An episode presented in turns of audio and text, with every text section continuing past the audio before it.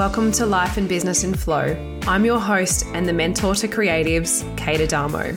I created this podcast to share about the challenges in my life that led me to running a proactive and sustainable business on my terms. I've always been guided by my intuition and what feels right, and I've never done what they say you should do. I've always done it my way and with authenticity. We'll talk life, health, boundaries, business, brand, finances, worth, and everything in between. Because when we get clear on the foundations and value ourselves, we create not only a sustainable business, but a life that flows. And I want that for you. Thank you for being here. It means the world to me.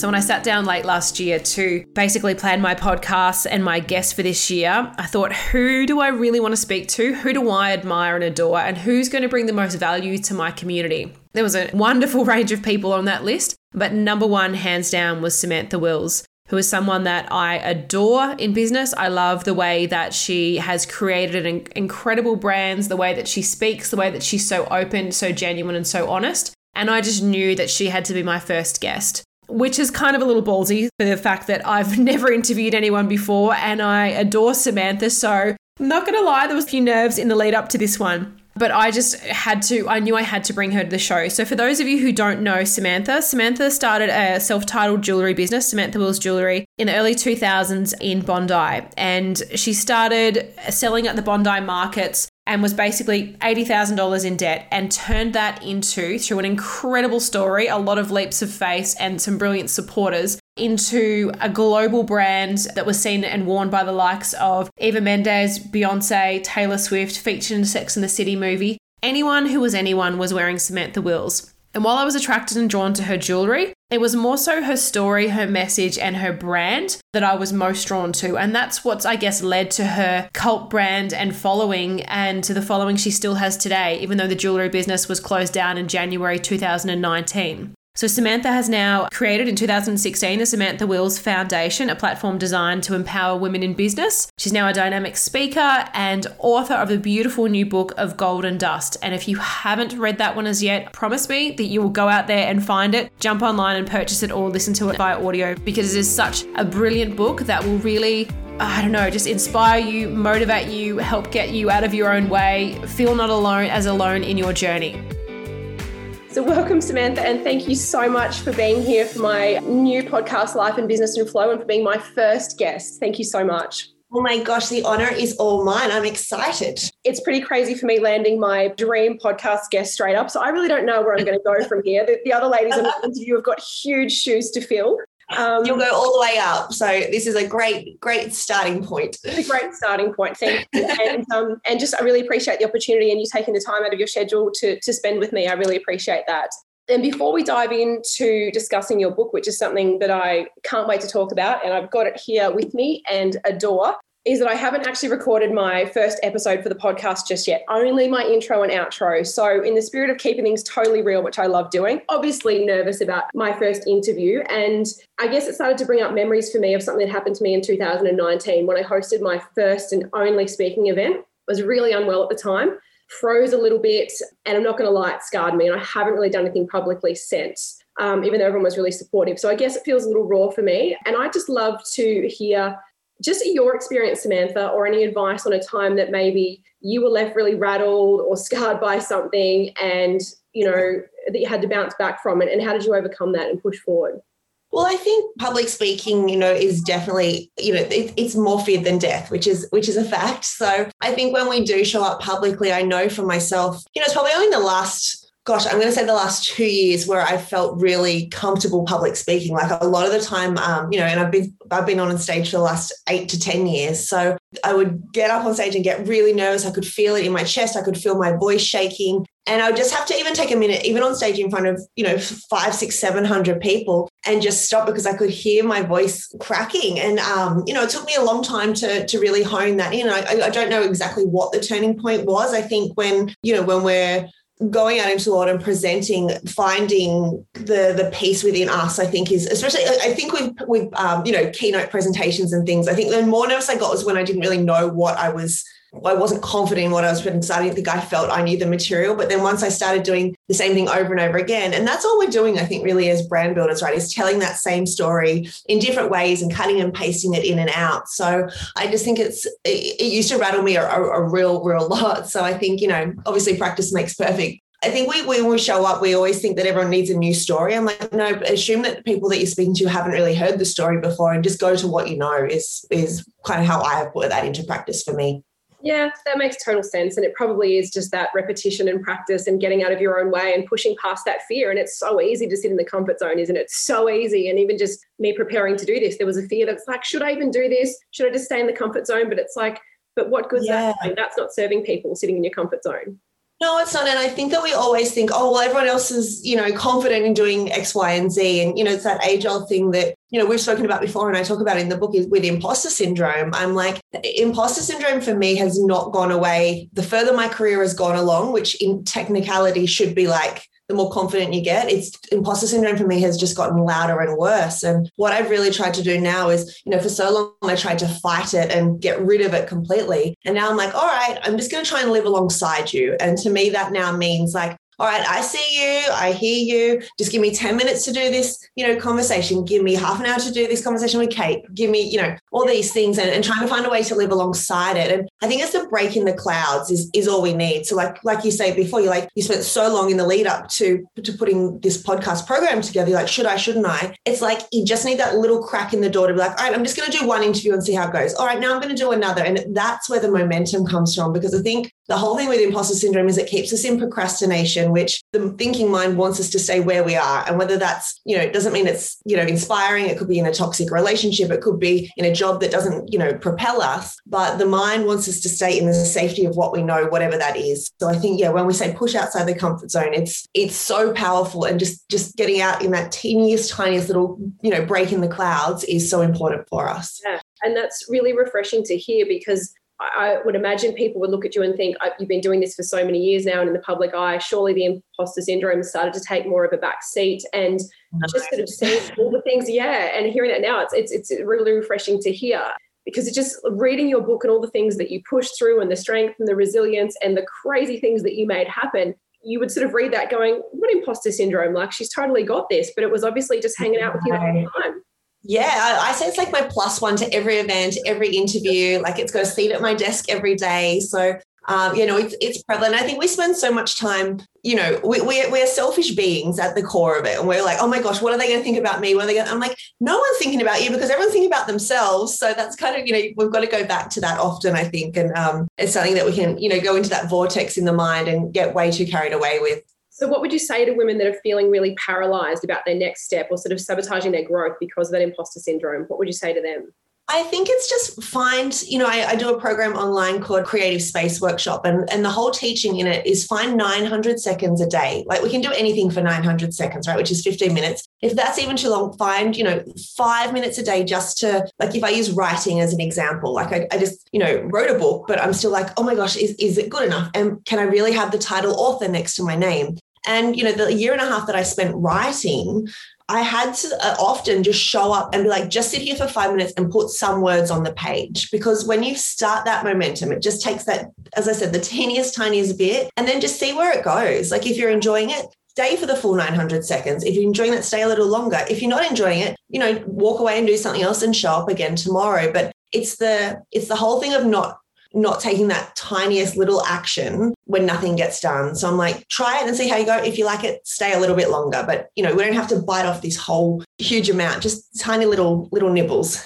Absolutely. That makes total sense. I think I've tried to do that with anything that I've been doing is just sometimes you look at the whole thing and it's overwhelming. But if you can break it down to the little Absolutely. sections, what are the actual little steps, put that into a calendar and map it over a couple of months, it's not so scary, is it? But it's just the thought of the whole thing in one go, that's the thing that's hard to make a start on. I mean, it is impossible. You can't do the whole thing in one. Even like the mapping out the steps, I'm like, I think that's good once you're in it, but even that can be daunting. I'm like, just shot just a, a little bit, one little thing. And, you know, in, in the case of writing, it's like you can't edit a blank page. So I'm like, just put some words down. Whatever you're working towards, stay in it a little bit. And if you like it, stay in it a little bit longer. That's all. that's as far as we need to get with ourselves, I think.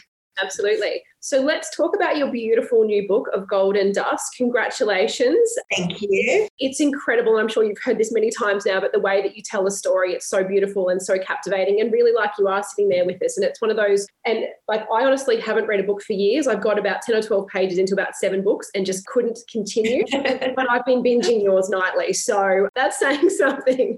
It's Thank just so you. easy to read and so relatable and and i guess there's so much about your journey that we didn't know. And even though i've been following you for some time and i've heard you speak a couple of times so it's really incredible to, to see that. And just the stories around manifesting and the universe as well. And i'm a big believer in that. But seeing some of the things you did holy shit like the london Munich situation um yeah.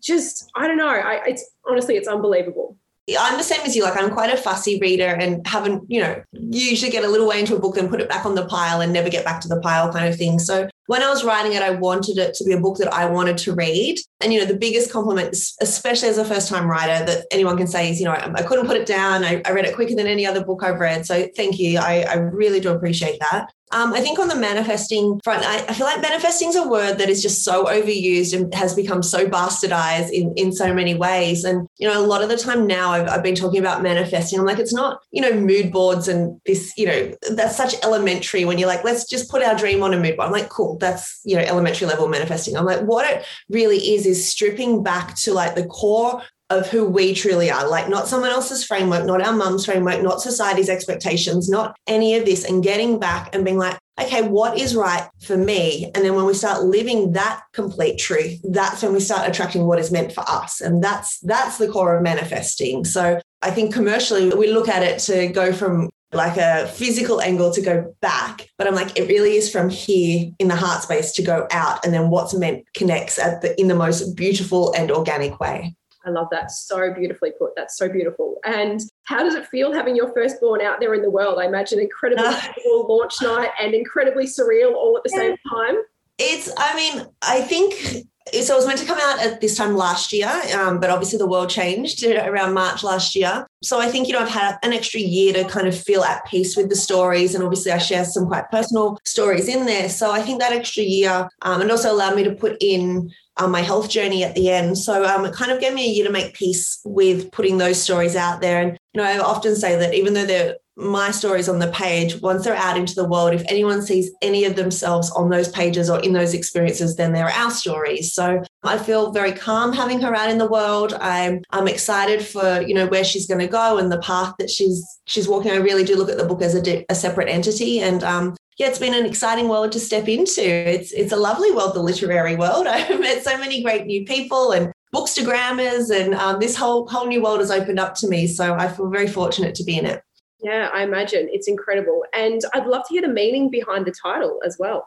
Yeah, it's a great question. Um, I so the working the original working title was Public Brand Private Life, and what I really wanted to, do, and you know, when I started writing the book, I still had a jewelry company, so I hadn't decided to close yet. So it was almost like a, a plot twist on myself in a way. But what I really wanted to do was, you know, parallel the, you know, obviously what the media would have seen and and Instagram and all these things with the actual realities and the hurdles and hardships but not only that i wanted to you know that middle human element because we're humans doing business and i wanted to you know really dive into what it takes for a human a female founder but you know overarchingly a group of humans to, to build a brand that way. So public brand private life was the original working title. No joke we went through about 80 different titles in, in the lead up to the publisher is like, no, you need something more, you know, softer, kind of more romantic. So I went back and forth. And then the last one that I submitted was of Gold and Dust because to me, you know, I was kind of going down that alchemy path and I was like, you know, I was really trying to visualize if alchemy was, which it is, but I was trying to visualize it in a really physical sense, like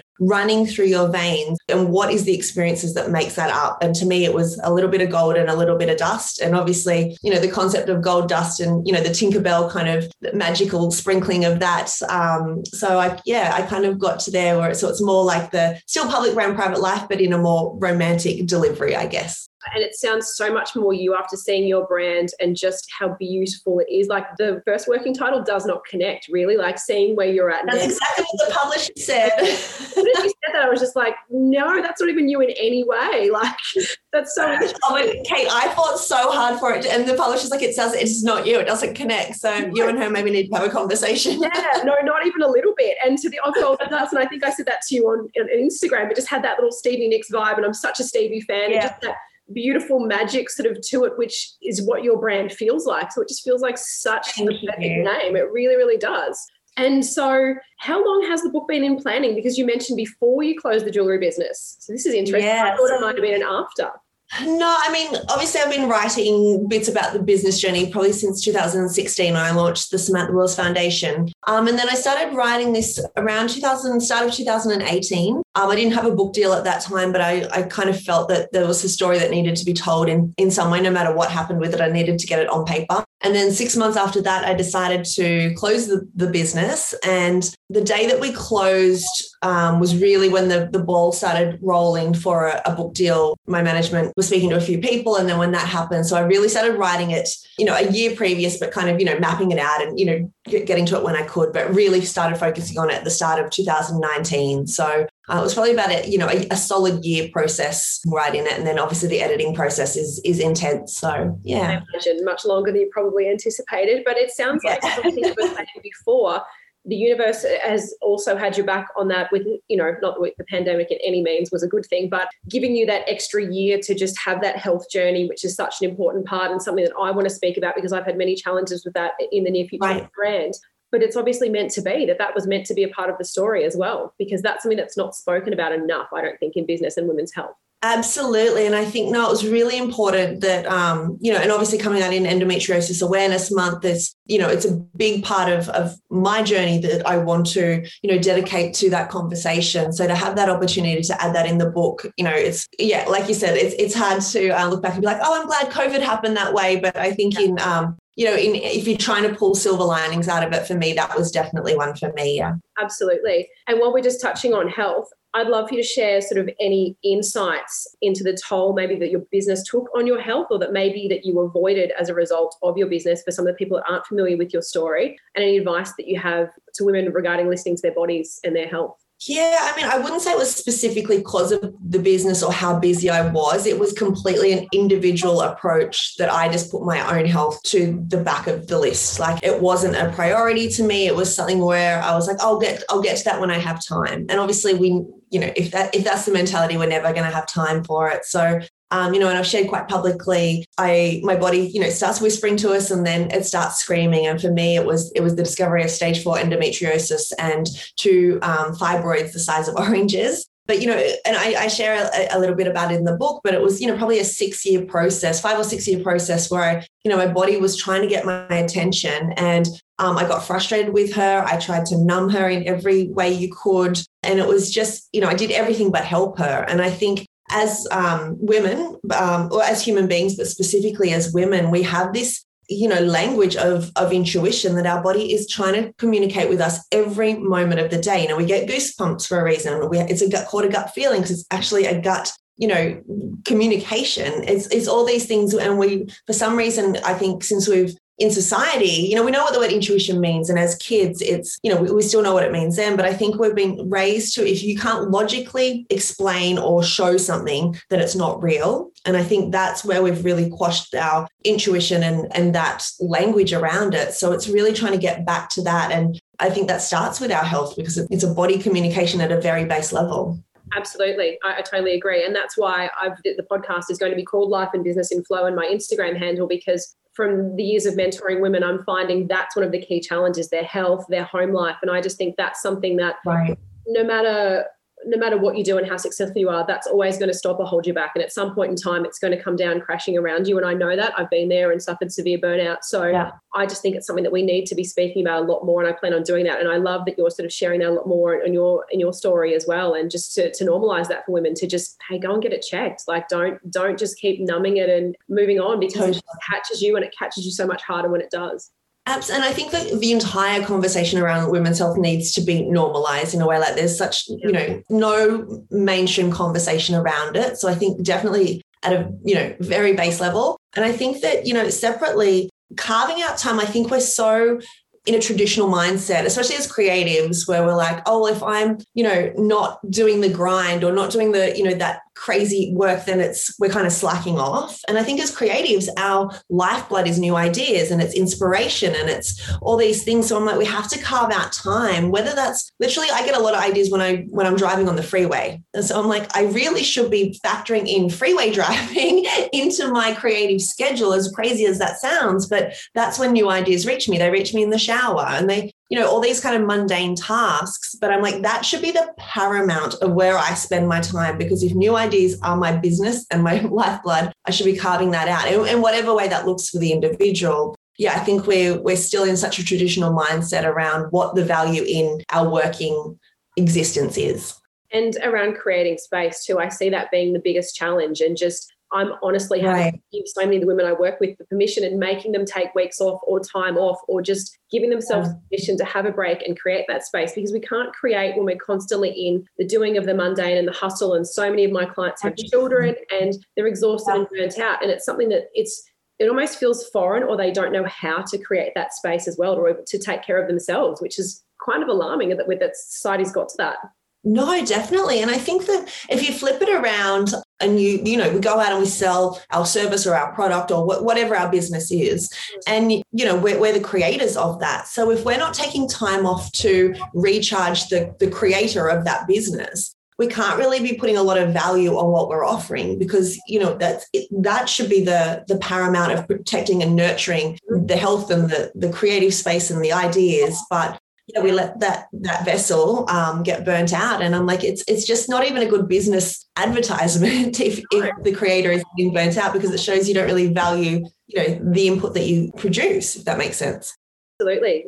And just sort of on that, just even around working, I guess, from a feminine energy or masculine energy. And do you think when you're running Samantha Wills, the jewelry business, was it sort of run from a masculine? Do you feel like you've stepped more into a feminine and, and doing it at a different pace with this second chapter of the of the business? And pros and cons of if you were, I guess, working from that masculine at that time? Yeah, that's a great question. And I think I'm probably still in transition of that.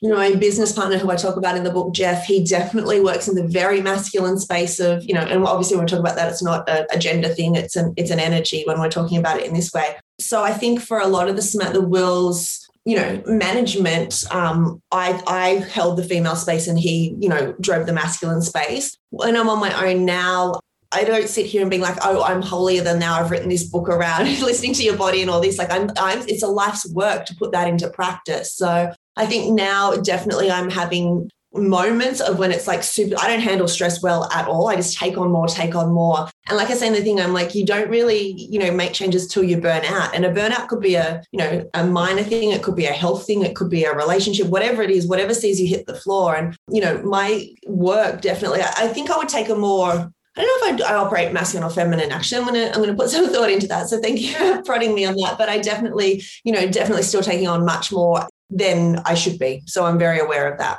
I think it's a really hard thing as a creative with so many ideas bubbling all the time is just to what to action at what point in time. I know I've been through that. I already have three other businesses in my mind that I'm just like, stop it, Kate. You can only do one thing at a time.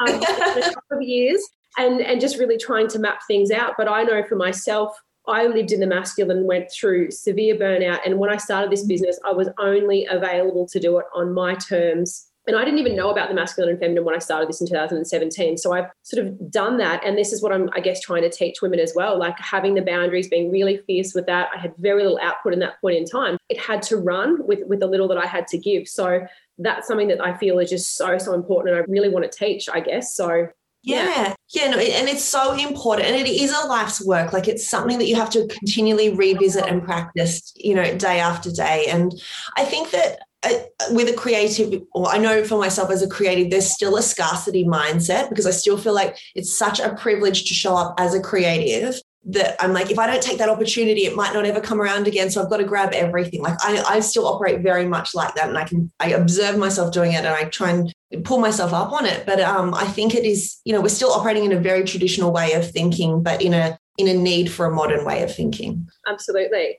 And I guess I want to touch a little bit, I guess, kind of around authenticity. And um, something that I think that we both have in common after reading the book is, I guess, to an extent, bucking the trend on how business is done. And there's, I guess, a lot of noise out there in the online space about how things should be done and how you should run a business. And and especially in the service-based online world that I'm in with, you know, freebies and discovery calls and funnels and becoming a six-figure entrepreneur, like all those gross, you know, six-figure entrepreneur, like don't even get me started. Yeah. Um, yeah. I guess, you know, and it becoming more about income goals than actually serving people, which is something that I'm so against. And I'd love to hear, I guess, your thoughts on how you've done things in this in this next chapter of your career and how you've stayed true to your own authenticity and I guess listening um, to your heart and intuition while building this brand.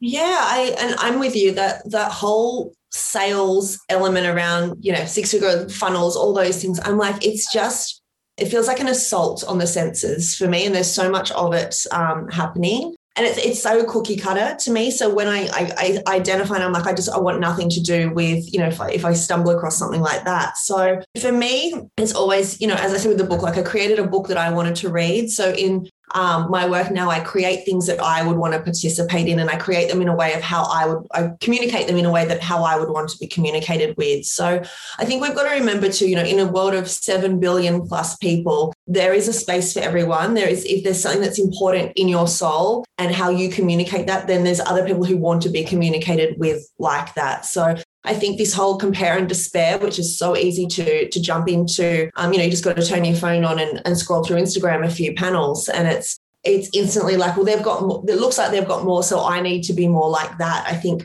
you know, in creating this next phase of my business, I actually went offline for a lot of it because I know I know in myself if I'm on Instagram, I'm instantly like everything from like, oh, that color palette's better than maybe I should change my color palette. It was just a ridiculous amount of going external. Whereas when you're creating something specially from the heart space and in service based business, it's you got to go within and it's got to sit against your soul completely. So, um, you know, uh, throughout all businesses I've had, I'm like, the money is is is secondary because if you if you communicate with your consumer not to her yeah. then that's the connection it's like oh and by the way we offer this business service for me it was like connect with the, with your consumer. And by the way we we sell jewelry. That's how I, I always look at like what you do or what you sell is like the gift shop on the way out. It's about giving that person you know making that person feel seen connected 100% themselves. And then by the way here's what we do if you want to get involved.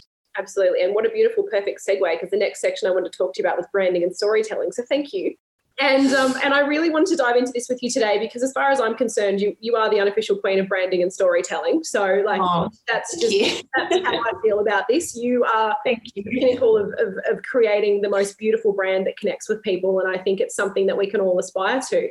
And thank you. Yeah, no, my pleasure. And what you were just saying there about finding that sort of brand within you. And I think that's something that I've been working with a lot of women I work with, especially some that have maybe had kids, starting a, a business later on, have kind of lost themselves in the process. And rather than just going to a graphic designer and can you just create a, a brand or whatever, I'm taking them through a bit of a process of, I guess, finding themselves first and really working through that. What is it they truly love? And then I guess connecting that to their brand and connecting that to their community. So, and I guess it becomes an extension of them. So, I would love to hear your thoughts on the best way to create an authentic brand. I know that that's a, a huge question and you've got a course coming up around this, but, you know, in a couple of minutes, I guess just your, I guess, best takeaways on that, creating something authentic from the heart? Well, I think, you know, while I said stay offline while you're doing that process, I think go and retrieve all the things and create your, your mood boards and, and everything and kind of set it up, you know, with what's true to you. Then I think go offline and really sit with it all. And this is this is not an overnight process. This is something that you go back and revisit. And, you know, obviously there's you know, there's a very structured way to build a brand and you do your, your brand persona and you do your logo and, and all these things, which if, if that works for you, then, then that's great. And there's a lot of that, that that I definitely do as my pillars, but I think it's got to come down to what, what is right to, for you. Like, I think when we talk about framework as a general rule in life, like, you know, th- there's the whole concept of, you know, you, you get married at this age, you have babies at this age, you do this with your business, you do like, here's your timeline, go do it. And I'm like, but whose timeline is that? I'm like, that's not my timeline is going to be different to your time, but we take on the, the one timeline for all of us. And I think, you know, as it relates to, to life in general, if we're working to someone else's framework and timeline, we're never going to feel like ourselves. We're always going to be like, oh, it just, it just didn't feel right. I can't really put my finger on it. So if you apply that to brand, because as creative female founders, it is so from the heart and soul space. I'm like, like go and look at brands that you like. Sure and use it as a, a, you know some kind of guidepost but it's got to be true to you. You can see brands that have all come out of like this brand factory and you're like it's just so generic and so boring. I'm like you know flip the script. Do something that you know might not you know technically be in the rule book but i'm like own that. And i think that's where those point of difference comes in. So I definitely think though, and I call it like the it's almost like a compost process. Like, you know, you kind of do your mood board, then you walk away, come back the next day. How does that sit with you? Put down your, you know, key values and and spend time like like simmering in it. And then if something, you know, it's not, as I said, it's not an overnight process and brands are built over over years. It's not like, oh, now we've got our branding and we're off to the races. It's something you can always be evolving. But I think going inwards and, and getting offline when you are doing that process is is paramount yeah I'm, I'm so happy that you've said that because that's something that i've been talking to women about as well. It's just there's so much noise out there and you really just do have to shut it out and you know people going but i'm going to look at what everyone else is doing and i like this and i like that. And it's like but what do you like? What's what's in here? What's in your heart? Because that's right. going to come out authentically. Bits and pieces from everyone else isn't who you are. So totally. Yeah, i love that. Totally. And your brand stunning your new website I happened to scroll through the other night. Oh my God, so beautiful. And the hand drawn elements are incredible. It's just, it's, thank you. What led you to go down this whole floral path?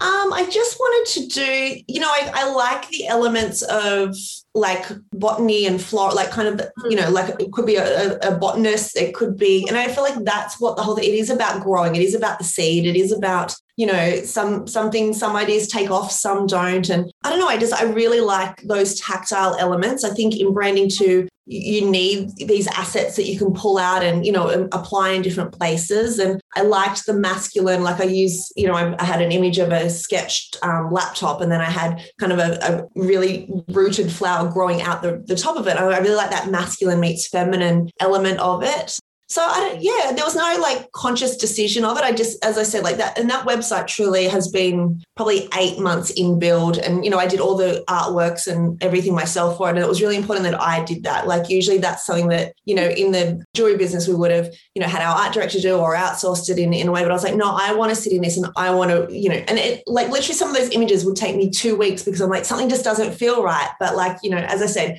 go away, you stew on it, you, you revisit it. So I didn't realize that you drew those yourself. Oh no, I didn't. I didn't draw. Like some of them are, are drawn, some of them are you know canvas, some of them are, are scanned in from like. But you know, I, I constructed. So it's like no, nothing on that side is just a generic image. So that's what I love about it. I think that's why it feels so beautiful and authentic. And I also just wanted to touch on the storytelling, which you mentioned before. And I remember reading mm-hmm. something somewhere, and it was just so beautiful that you like telling an interesting story and engaging people and not just selling at them. And and that, you know, I resonate so strongly with and it really intrigues me and, and something I sort of try to live by and that you're you know you're really just, what did you say like speaking with with her and with your community not not at with her not to her yeah so and I think this is something I try to work on, but it's it's a little bit tricky sometimes, just trying to find that voice. And I guess what advice do you have for creatives to get their voice out there in the right way and to truly speak with their customers? Like how did how did this happen for you? Yeah, I think for me, like, and I, I, I only think I realized this in when I was writing the book because when you know I started my business before the internet really was a thing, which makes me sound like I'm about three thousand years old. so, um, it was you know I started in two thousand and four, and social media, you know, Facebook launched in the United States in two thousand and six, so it kind of didn't reach here till you know two thousand seven ish. And then I had my personal Facebook page, and people would look at it as a brand page, but they didn't have brand pages back then. So people were kind of like interacting with me in those early days, and I was speaking to them like they were, they were my friends because my friends were on there as well. So I kind of this early foundation of speaking with our consumer really started to ingrain back then. Um, I think when you name a brand, you know, ever so modestly after yourself, um, there's that normal human connection because it is a person. So I think that's a pro of having your name in in it somewhere. Um, obviously, that comes with a huge amount of cons as well. But I think if you've been to some of my talks, like I probably have eight stories that I tell really well. And i'm like they're they're in every presentation or keynote that i do. If i get a brief from my management to be like you're just speaking at this keynote i'm like all right this story's good. I'll put story number one four and seven in and then how do i bridge them together? But i tell the same stories over and over again and i've i've gotten them down to an art. So i think you know there's a part of it that yes obviously it's got to be authentic in your story to you and it's almost like how you would be telling that story to a friend and then polishing it so that you can tell it in a professional setting in a certain time frame and get the key point across. So, you know, obviously I talk to a lot of creative entrepreneurs. So, you know, a lot of the stories that I tell are around, around my journey, but if I waffled on, they would go forever. So it's like I've got to cut them down. So I think, yeah, t- taking what's in your heart and, and polishing it to be in a creative sense. Yeah, no, that's perfect. And just stepping back to brand for a moment, I also remember reading something a couple of years ago that you wrote about there being, I guess, no separation. There's just one creative life and your brand becomes an extension of you. So your home, your clothes, I guess even the way, you know, you wrap your gifts, I would imagine all sorts of things. Yep. And those comments actually sort of made me realize I was unconsciously doing that around our home and the way we're dressing. Even my husband kind of started, you know, we have like we yeah. started being on brand. Corporate um, colours. Yeah, to the point of you can't wear that because we're wearing the same colours today.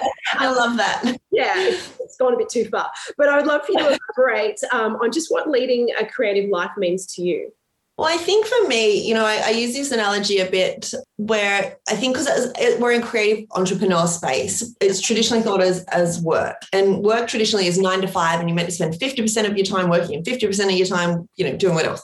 And so when you, you say you're, and people often be like, oh, you work too much, you, you know, you're doing, you know, and, and kind of pushing back. And, and sometimes they might be right. But I compare that to, you know, if someone wanted to be an Olympic swimmer and they're like, they get up at three o'clock every morning and they're in the pool five times a day and they're eating, you know, you know, meticulously for this thing. And it's this whole like dedication to to what they're trying to achieve to become an Olympic swimmer. People don't turn around to them and be like, "You're training too much. You you you know you're dreaming too big. You're too dedicated to your dream." They're like, "Wow, you're so dedicated. Like, good on you for for chasing that." So I think, you know, when I really started to think about that, I'm like, hang on, like I, business is my passion, creative business is my passion. If I was just working nine to five, I would not be fulfilled at all. Like in a traditional sense, that might make someone else happy. So I think for me, I'm like, I'm just going to make it all creative. It's all creative life. It's not like a, a personal life and a creative career. I'm going to be like, how do I fuse those two together so tightly that, that they, they coexist? And for me, that means creative success for me at the moment is um, working on projects that don't necessarily require a commercial outcome because I think for so long, you know, especially with the jewelry um, business, that was that turned into just a commercial machine. And I think what I didn't do in that time was replace my hobby because my hobby was jewelry making. I didn't replace that creative hobby with something else. So um, a creative life to me is, is that balance now of commercial creative and then also non-commercial creative. Yeah, that makes total sense. No, thank you. That's beautiful. And I just also wanted to know reading your book there's a few sort of sliding door moments in in your career mm-hmm. that could have led to very different outcomes and i'd love to hear your thoughts on really trusting the universe and letting her do her thing. I mean look that's the end goal right? It's it's so easy to say on on the page and you know one of my favorite sayings is the universe only ever has three answers for us. Yes not right now. I have something better in store for you but I think that, um, and I talk about fate and destiny a lot. So to me, destiny is like what your soul is guiding you to do, what you're put on this earth to do is, you know, those internal whispers will always try and guide you towards that. So to reach our destiny is, is the goal. Um, then when you look at fate, it's almost like even the way we use it, like, oh, it's a fated outcome, or that that was fate kind of thing. So fate to me is when you stay in the familiar and you're comfortable there and you don't you don't move. So you're like, no, I know this, I know this world. And it's like, all right, well, that's that's a fated outcome for you when we stand at that crossroads, we always have a decision between a, decision of faith and a decision of fear. And the decision of faith is always the unknown. It's always taking that little step we're not sure where it's going to lead, but something within us. So that something within us might come in an unsettling in our current situation. It might come in boredom. It might come in something just doesn't feel, there's something more out there for me, but I don't know what it is. Like that's the decision of faith. And that's our internal, you know, soul trying to guide us that way. The decision of fear is always like, well i know i know this relationship so why you know it's at least i know it it might not be good for me i know this job it's not that inspiring but at least i know it so i'm going to stay so i think you know the universe will meet us halfway when we take that little step of faith but we we have to be brave enough to to find what that is and i guarantee the universe always rises to meet us but yeah it's it's usually we stay on the comfy couch and and don't take that step yeah, I totally agree. It's it's always there to support us, but we've got to make that first little move, and then she'll be there. So yeah, yeah. and I love the way that you speak about the universe. I can honestly listen to that all day long. It's so it's uh. in depth and beautiful. So thank you for sharing that. I'd love for you to share, I guess, some of the biggest learnings in your career, or did you have any advice for startups or scale ups?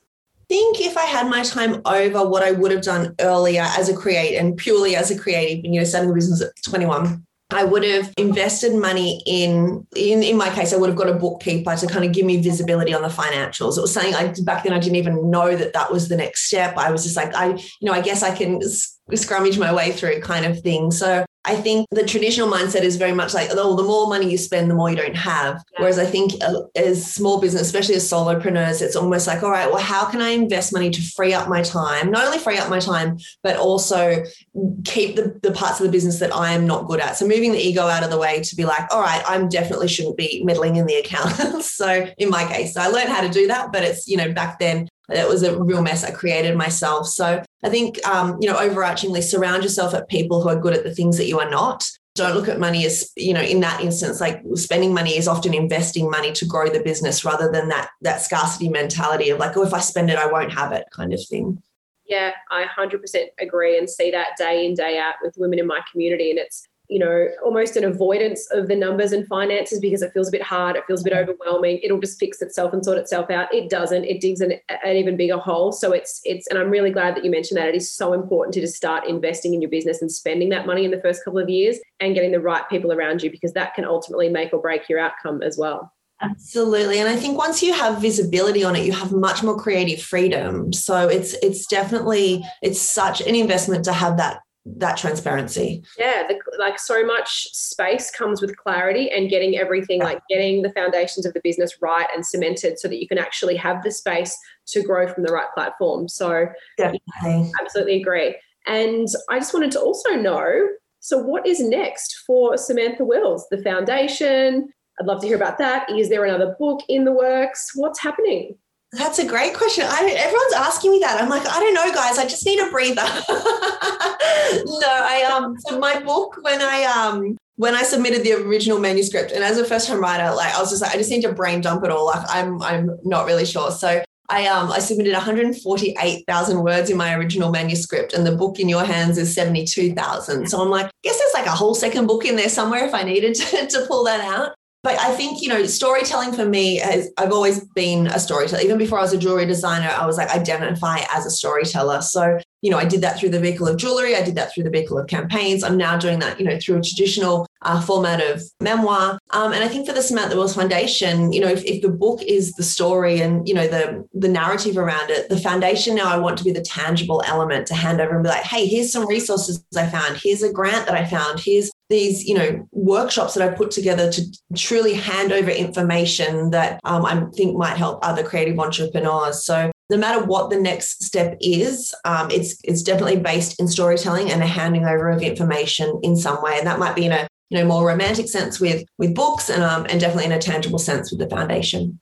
Yeah, and I'm so glad that you're doing that because it sounds like there is just so much wisdom in there that creatives and, and humans just really need. And just your beautiful story and the way that you tell it and the knowledge that you have through your however many year career it is now. But there's so much, there's so much goodness there. So it's so beautiful that you are doing that and sharing that with creatives. And I'd like to just ask you about your masterclass as well, which I've seen on the website. This looks very exciting. Yeah. Yes, this masterclass has been something I've wanted to do for so long, and just so much goes into it. So it's going to be about 17 modules, um, and it definitely, you know, it's titled "The Art of Brand Building." Um, there will be a business module in there, but essentially dives into you know storytelling through brand how you really extract kind of what we spoke about today like extracting out that that heart space and then how do you commercialize that the way that it needs to be you know what i learned from international expansion all, all the things that i've kind of you know touched on. It's almost like handing over 20 years of of everything that i've known. So i feel like i'm handing over this is yeah this is my next big handing over. So um, that releases or enrollments open on june 1st and then it starts on june 15 amazing. I can't wait. I will be signing up for sure. so yeah, that's beautiful. And I've also done a good part of the um, the 30 days at the creative space. I need to finish that off, but I think that that's a really beautiful starting space for creatives as well. Like I think that's something that's that's just such a beautiful place to to start and to I guess take the time to reflect.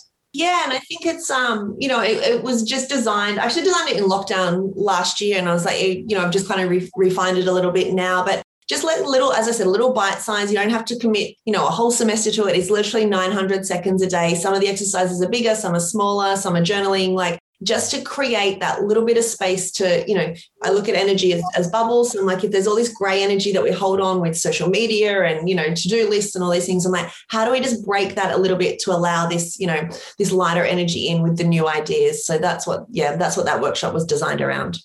Perfect. And before we go today, I just wanted to know if there was any wisdom that you wanted to impart on the on creatives, if there was anything that you think that we hadn't spoken about today, or any, you know, final words that you have. Oh, um, you know, I think intuition, I think, is the biggest one for me at the moment, and really getting to getting back to that. You know, listening to how your body is communicating with you, starting to trust that. You know, and it's something that we have to work on every single day. I think that relates to to new ideas as well. When a new idea reaches you, like that's a gift from somewhere. It might be meant for you. It might be meant for you as an act of grace to give to someone else. Um, but I think really honoring the process of, of getting new ideas and following that curiosity just to see where it leads. And I think overarching and letting go of what we thought it's meant to look like and allow what is coming to us to, to unfold. Absolutely. And when I heard you speak at your book tour a few weeks ago, I think it was there you spoke about in sitting in how it feels and not in the thinking of it as well. And did you want to elaborate on that? Because I love that. That was just such an important. Yeah. So, um, you know, I guess it, I really exercised that most when I made the decision to close the Samantha Wills jewelry business. And there was no logic to it. You know, we're a business in growth. And I didn't tell a soul for two weeks. And I woke up every morning pretending that I'd closed the company. And I didn't, you know, wake up and say, well, what do I think about that? I woke up and said, well, how do I feel about that? Because I think the feeling filter, you know, and it's it's in the solar plexus kind of, you know, heart gut space. And then the thinking filter is in the mind. And I was like, you can't fake a feeling. Like, you know, in any area of your life, when you've tried to fake a feeling, it's just, it's impossible to do. So I was like, the compass that that feeling filter provides us is so true. Um, and then the mind, you know, our mind, as I said before, is designed to keep us safe, keep us in a familiarity. So it will literally, it, it needs logic. It needs all, it's here's the safe place to say, and it will fight the feeling filter, you know, tooth and nail to to try and um, you know, and that's where that internal conflict comes in. So I think going back, whether it be in life or in business, and looking at that thinking and feeling filter, and really sitting in that feeling filter and, and getting to know that space because you cannot fake a feeling. That's so true. And don't get caught up in thinking about how it's going to happen because the how will always stop you. Just sit in the feeling and then it will flow from there, I think. So, yeah. Definitely. Definitely. Way of putting it. So, thank you. And I guess um, as, as much as I would love to spend all day with you, I know that we all have other appointments and things. So thank you for being so generous with your time with me today and just the responses and the way that you think about things. Like it's just, it's so beautiful and the way that you articulate things it really makes me think and I and I know so many of the women that, that hear you speak so it means the world to me that you took the time just for my little podcast and my little community um, which is just oh. getting started I, I, I, hope to connect with you again at some point in the future because I really, really love this experience. Thank you so much. Absolutely. And congratulations on the podcast. I think, you know, what you do in your business and now what you're doing with the podcast is so needed. And the platform that you provide women and the space you hold for them is so needed and it's so important. So thank you. It's such an honor to be your first guest on today. Thank you so much, Samantha. Um, I really, really appreciate it. And good luck with the book and the masterclass and everything that's coming on this new creative journey for you. Thank you. Thank you so much for listening. I would love to hear your biggest takeaways from today's episode. Please DM me on Instagram at Life and Business in Flow or leave a review. If you could go one step further and subscribe or share today's podcast on your socials, I'd be very grateful. Until next time, take care and thank you.